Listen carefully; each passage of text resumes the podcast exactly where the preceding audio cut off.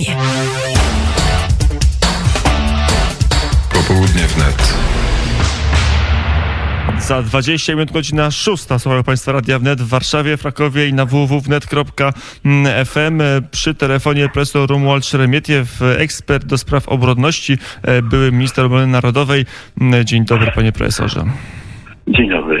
A przed nami temat, o którym od dwóch godzin trochę opowiadamy, ale jeszcześmy się nie wgryźli w jego sedno, czyli potencjalna i bardzo prawdopodobna wyprawa prezydenta Andrzeja Dudy do Stanów po wojska amerykańskie realny Fort Trump w końcu po czterech latach od, od, po, od, od położenia, od postawienia pomysłu staje się rzeczywiście możliwy?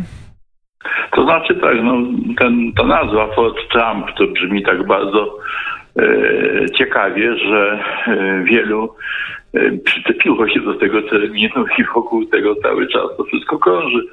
Tymczasem e, e to wcale nie musi się akurat dokładnie tak nazywać. Natomiast e, chodzi cały czas o to samo, to znaczy o to, aby obecność wojskowa, militarna Stanów Zjednoczonych w Europie Środkowo-Wschodniej, w szczególności na naszym terytorium i na terytorium e, państw nadbałtyckich, była na tyle silna, aby to gwarantowało nam tutaj bezpieczeństwo. Więc e, e, skoro prezydent może, prezydent Duda może pojechać do Stanów Zjednoczonych i o tych sprawach rozmawiać z prezydentem USA, no to bardzo dobrze. E, bardzo dobrze. To e, taki oględny e, komunikat po tym newsie, tak. który rozgrzał i polskie, i światowe, i amerykańskie media. Czego się możemy spodziewać? Takiego przeniesienia jeden do jeden jakiejś bazy z niebiec, że będą tam czołgi, będą tam koszary, będzie mur, będą zasieki i będzie fort? Czy to raczej nie, no, będzie jakaś znowu taka okazjonalna, może stała? No nie, nie. No, obecność obecność amerykańska nie jest tu okazjonalna, jak widać. E, I e, skoro pojawiły się takie supozycje, że część tych żołnierzy e, które, amerykańskich, którzy są w tej chwili w Niemczech, mogą być przeniesieni do Polski, no to oznacza, że to jest z punktu widzenia Stanów Zjednoczonych ważne miejsce. Natomiast czy i jak, i jak to konkretnie będzie się przekładało tutaj ilu żołnierzy, ile czołgów i, i co się tutaj zjawi, no to jest kwestia oczywiście uzgodnień. Jedno jest pewne, jest pewne, że nastąpi wzmocnienie. A to od tego wzmocnienia teraz będę się czepiał, panie e, profesorze, już odchodząc od tych szczegółów, których się rzeczy tak. nie znamy, bo one dopiero będą ustalane albo e, w tej chwili tak. są ustalane, żeby tak. prezydenci mogli coś zapowiedzieć w przyszłym tygodniu, bo pewnie wtedy ta wyprawa i ta konferencja się odbędzie, to spotkanie. E, czy to na pewno dobrze, że będzie mniej żołnierzy amerykańskich w Niemczech? Czy z punktu widzenia Warszawy, z punktu widzenia NATO, to, że tak bardzo osłabiają się kontakty między USA a największym kontynentalnym krajem NATO jest dobre? To oczywiście nie jest dobre, e, ale trzeba powiedzieć, że tutaj, żeby te kontakty były lepsze, żeby to nastąpiła poprawa tych relacji, to musiałyby przede wszystkim chcieć Niemcy. E, a w polityce niemieckiej nie polityka niemiecka e, od pewnego czasu. Ja twierdzę, że od momentu, kiedy stolica Niemiec Niemcy się zjednoczyły i stolica Niemiec z Bonn e, wróciła do Berlina, że, że one się, się pogorszyły. E, również dlatego, że ja przynajmniej dostrzegam takie dwie opcje, jeżeli idzie o e, politykę niemiecką, politykę zagraniczną. Pierwsza opcja to ta tradycyjna, która była właśnie związana z Niemiecką Republiką Federalną i z czasem, kiedy Bonn było stolicą Niemiec, to była opcja atlantycka. To było przekonanie o tym, że Niemcy muszą się trzymać bardzo blisko Stanów Zjednoczonych, e, ponieważ Stany Zjednoczone gwarantują im bezpieczeństwo, e, tak, a zagrożenie było bardzo wyraźne i widoczne, bo wystarczyło pojechać do Berlina Zachodniego, żeby się przekonać, e, że, że, że tak rzeczywiście jest. Było zresztą NRD, ogromny garnizon, północna grupa wojsk tam i tak dalej, no różne, zachodnia grupa, przepraszam, północna była u nas niestety więc zachodnia. Więc, więc to, to było oczywiste. Natomiast w momencie, kiedy, ten sojusz się e, rozsypał i między innymi Polska odzyskała swój suwerenny byt, stała się podmiotem na armii międzynarodowej, to to zagrożenie w oczach Niemców zniknęło. I wtedy pojawiła się stara tendencja, która była zawsze w polityce może nie tyle Niemiec, co Prus, ale od czasu, kiedy Prusy zorganizowały drugą Rzeszę, e, zrobił to Bismarck, no to ten model pruski polityki e, Niemcy przyjęły, całe Niemcy, no to jest kwestia e, po pierwsze aspiracji wielkomocarstwowych, które Niemcy e, jako naród zawsze miały, mieli.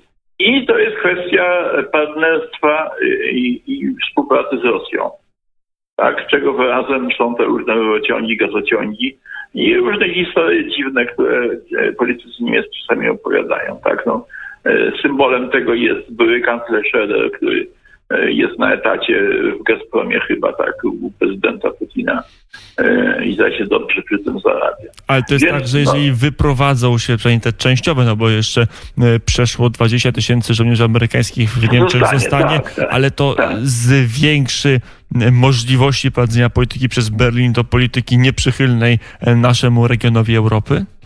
Nie wiem. To znaczy, to jest właśnie nie wiadomo. E, po pierwsze, bo dlatego, że w samych Niemczech e, tutaj toczy się spór i łamią się różnego rodzaju koncepcje co do tego, jak należy to wszystko ułożyć. No, poza tym Niemcy mają też ogromne problemy wewnętrzne, o czym zaś zapominamy. Tak więc e, element tego, tego napływu tych e, uchodźców, nachodźców, jak niektórzy mówią, e, jakby dodatkowo komplikuje sprawę. Więc no, a teraz jeszcze pandemia i, i możliwe załamanie się systemów gospodarczych w Europie Zachodniej również. No też będzie tutaj komplikacje powodowało, ale jeszcze społeczne, polityczne.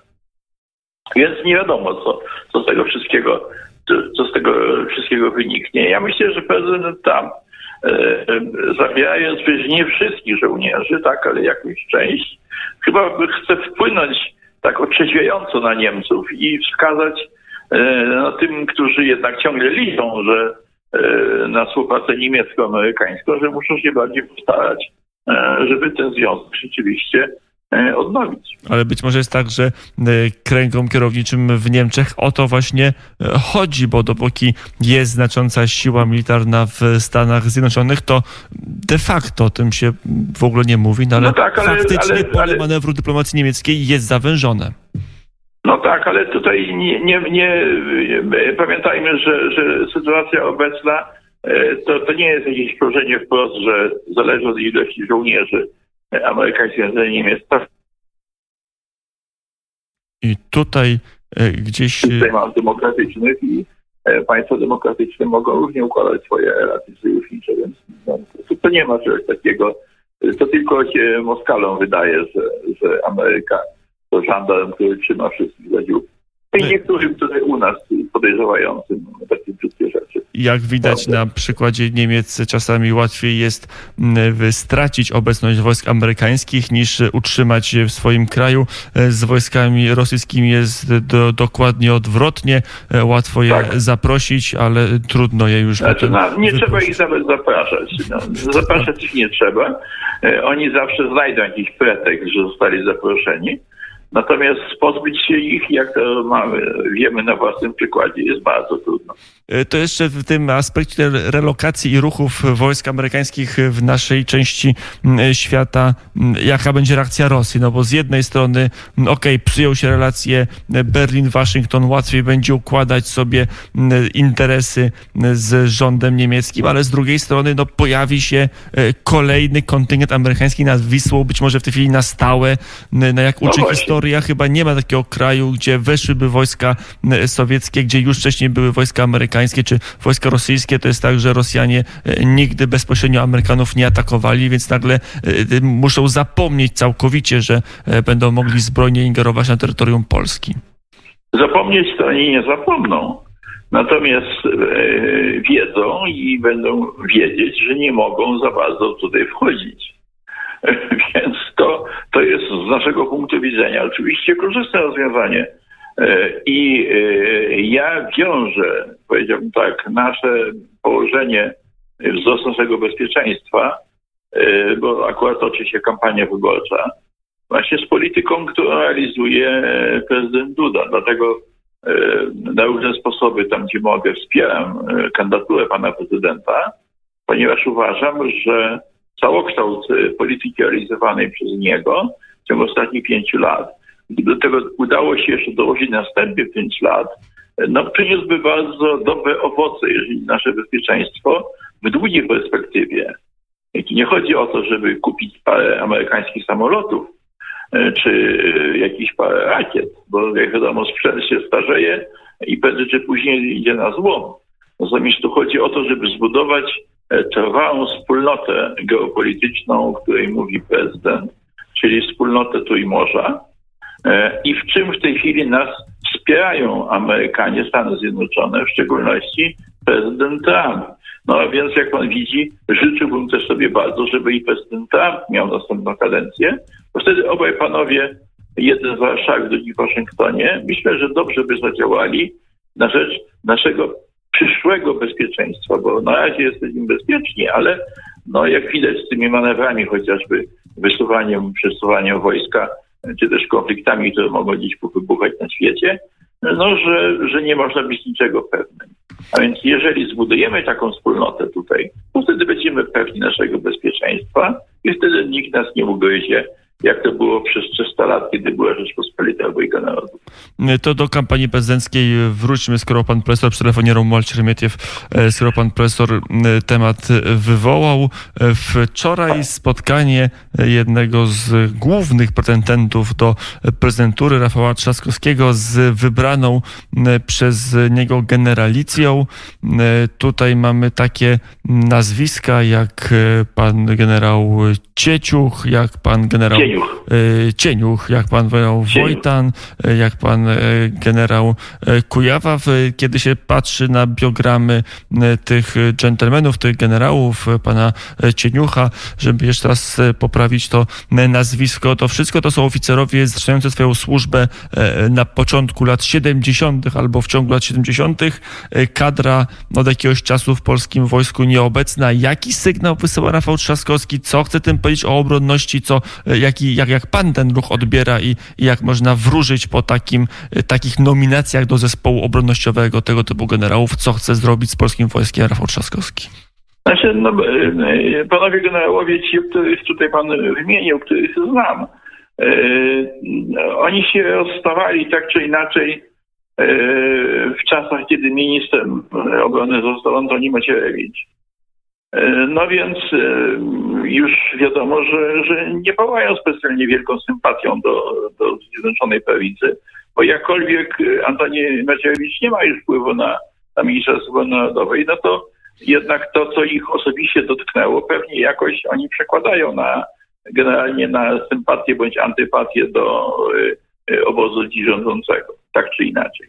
Rafał Trzaskowski, jak sama nazwa wskazuje, tak, jest zdecydowanym przeciwnikiem Zjednoczonej Prawicy.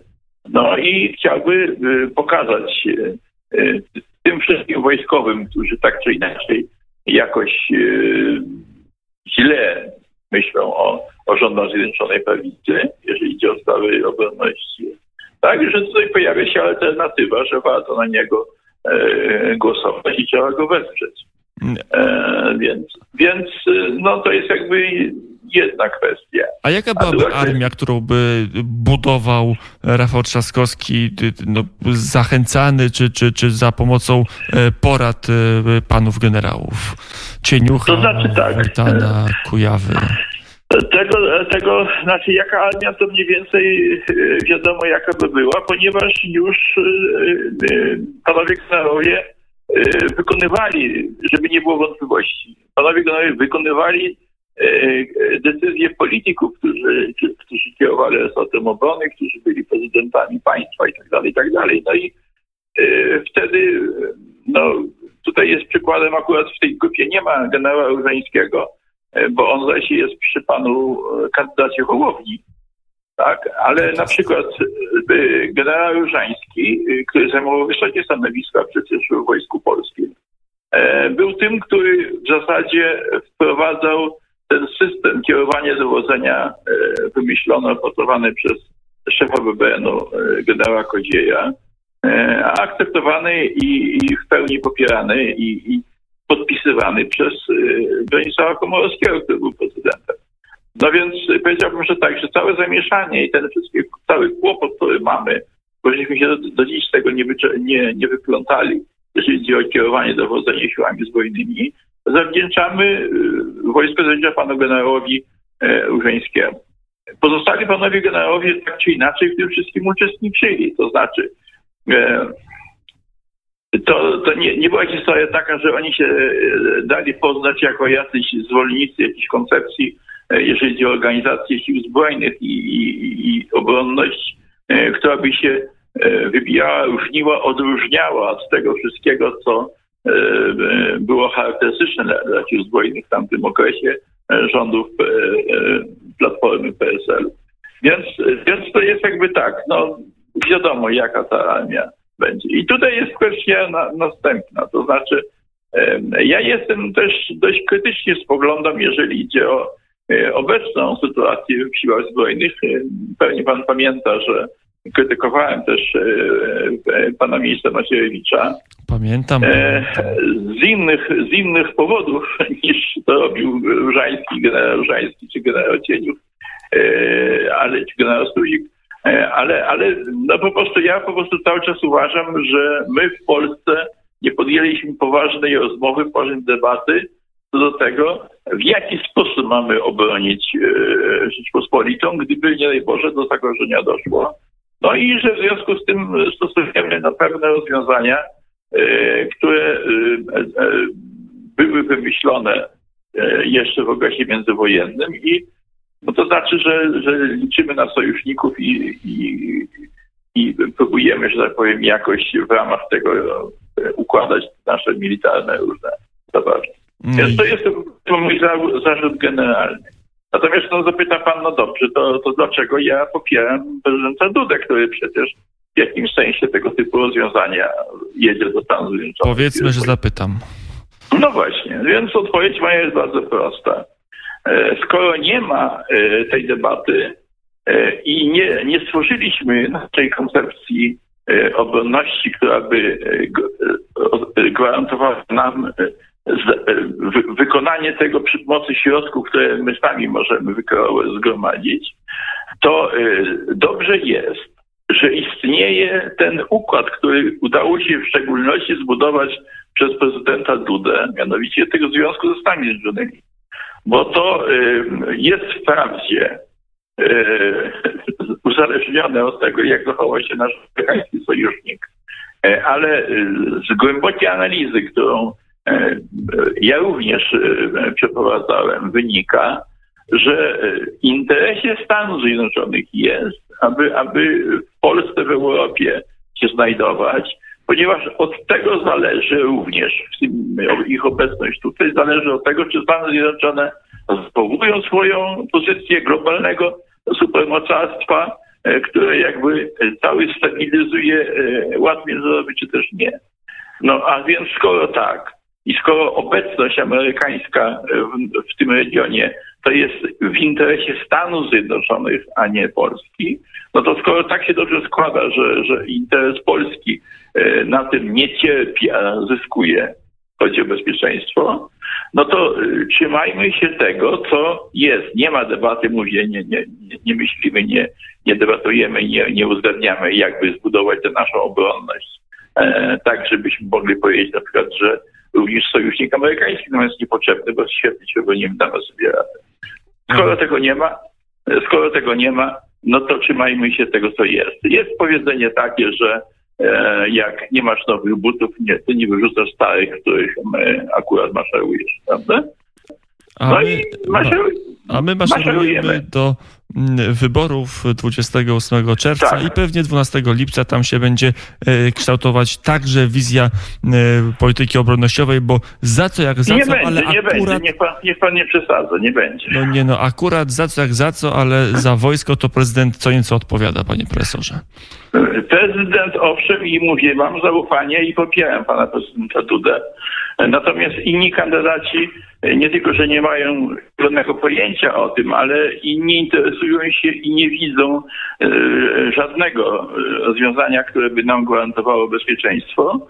Natomiast to, co słyszę i co pan czasem tam, że nie będziemy kupowali F-35, do tego nam nie potrzeba, tamtego rozwiążemy włos, e, tak, bo tego typu rzeczy, no to oznacza tylko, że ci panowie e, nie tylko, że nie mają wyobraźni, że jak znaleźć te nowe buty, to już teraz chcą wyrzucić te, w którym jeszcze chodzimy.